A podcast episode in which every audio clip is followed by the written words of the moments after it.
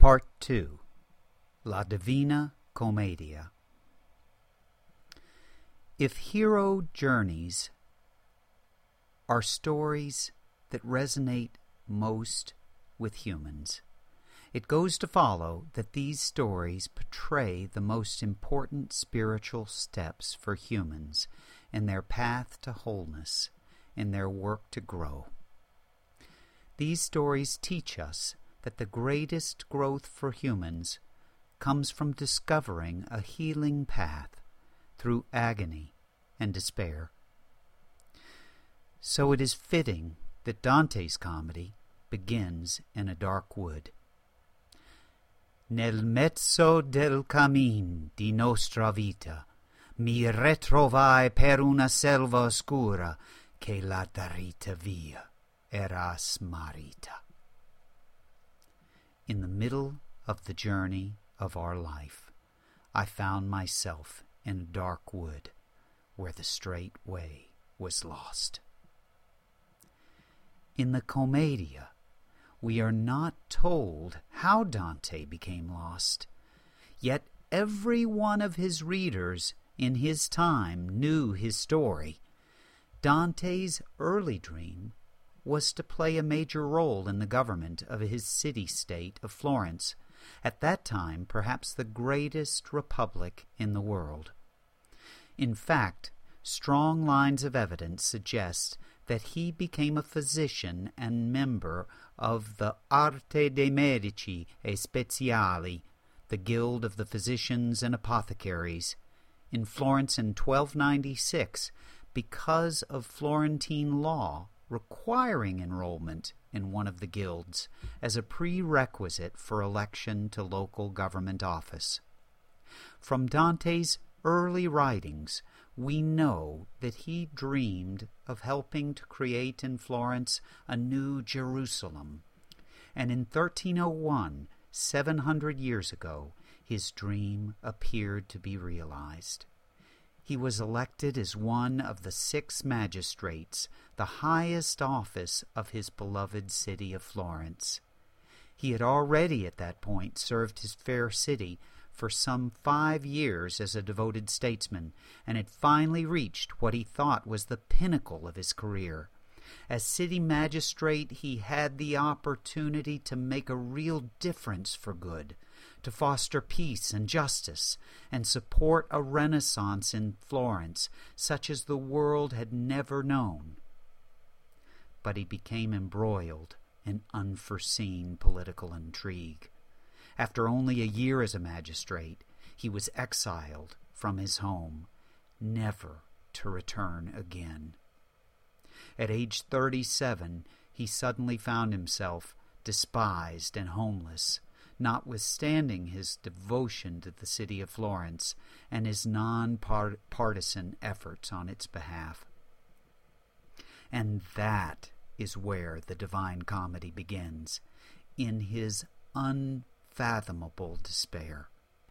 His dark wood is the ordinary world where Vogler, Campbell, and Jung tell us the hero's journey always begins and the entire Commedia is devoted to his finding his way out. For that, he requires a mentor and guide, and everyone knows that Dante is led by Virgil, just as Virgil was guided by Homer, as Aeneas was guided by Venus, the god- goddess of love, as Homer's Odysseus was guided by Pallas Athena, all of our heroes have mentors and guides. When Virgil first introduces himself to Dante, he immediately challenges him with a call to adventure. He says, Poet I was, and I sang of the just son of Anchises that came from Troy after proud Ilium was burnt to the ground. But why are you turning back to all that misery or boredom.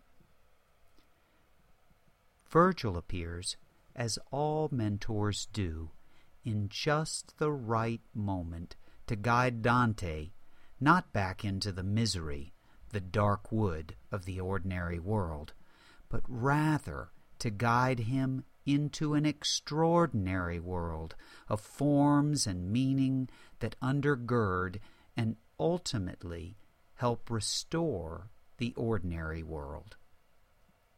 Dante is overwhelmed by this meeting and responds, Oh, of the other poets our honor and light!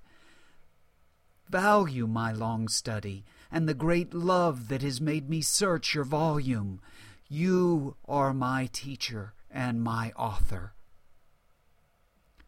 Regarding the meeting of Dante with the author of the Aeneid, let me state the obvious.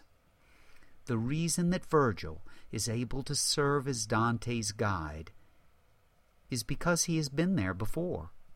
Virgil has seen and understands every type of sin or misstep that Dante will encounter in the Inferno, for he has taken his Aeneas there before, and provides the description of the underworld that is the foundation of Dante, the author's own description. Furthermore, Dante recognizes Virgil as his author, that Virgil made him what he is. Dante recognizes that his love of Virgil's work has also made him an author and has prepared him to tell his own story. And Dante's protagonist must be guided by Virgil because Virgil's Aeneid was Dante's guide to the underworld. What Dante has come to understand about the underworld has largely come through Virgil's instruction. Still, Dante must screw up his courage when it is his turn to cross the threshold into hell. This most famous of all cantos begins with the famous words Per me si va nella città dolente, per me si va nell'eterno dolore, per me si va tra la perduta gente, giustizia mosse il mio alto fattore, fecemi la divina podestate, la somma sapienza e il primo amore dinanzi a me non fuor cose create se non eterne e io eterno d'oro lasciate ogni speranza voi che entrate. Through me the way to the city of woe through me the way to everlasting pain through me the way among the lost. Justice moved my Maker on high, divine power made me, wisdom supreme, and primal love. Before me nothing was but things eternal, and eternal I endure. Abandon all hope, you who enter here. These are horrifying words that Dante sees inscribed over the entrance to hell.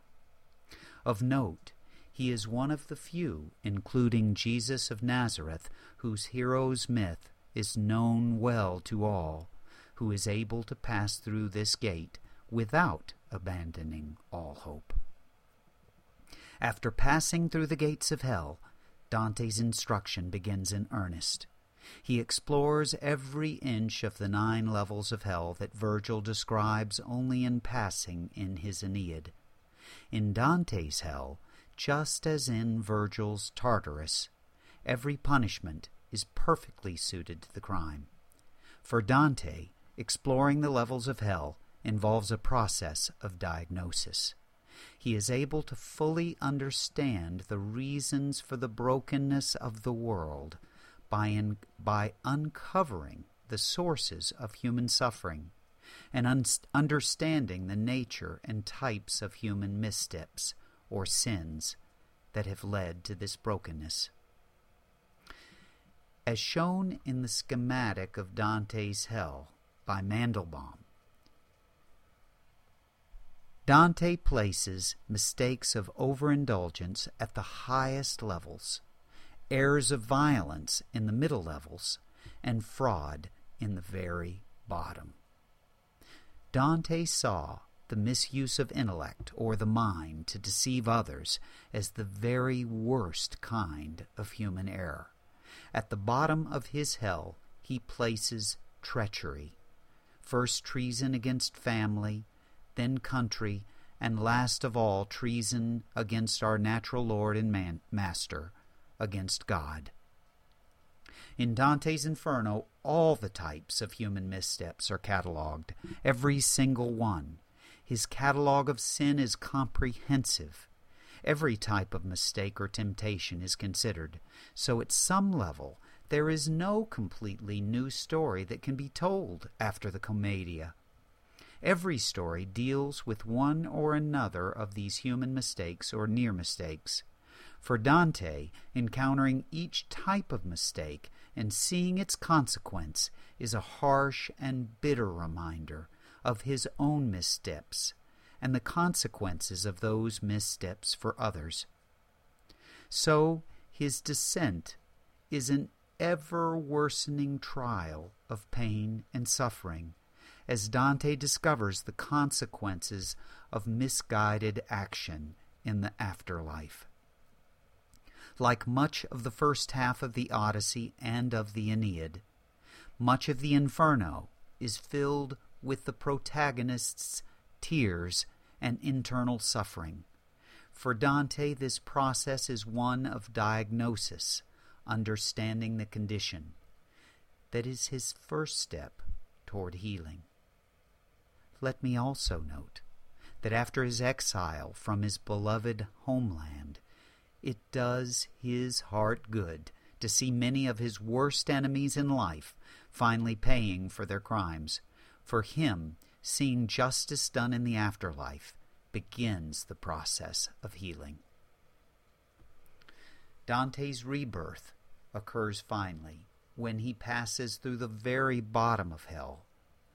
The poles of the world are reversed, and Dante thinks, quote, they are heading back to hell. Inferno 3481. It is only then that he and his beloved guide Virgil are able to ascend to again see the stars. In the last lines of the Inferno, Inferno 34, 136 through 139. So you notice that Dante in the Inferno has not yet seized the sword, as Christopher Vogler called it. Indeed, he has only barely passed through his own rebirth when the first story ends. Of course, the story does not end here. Dante's healing is just begun.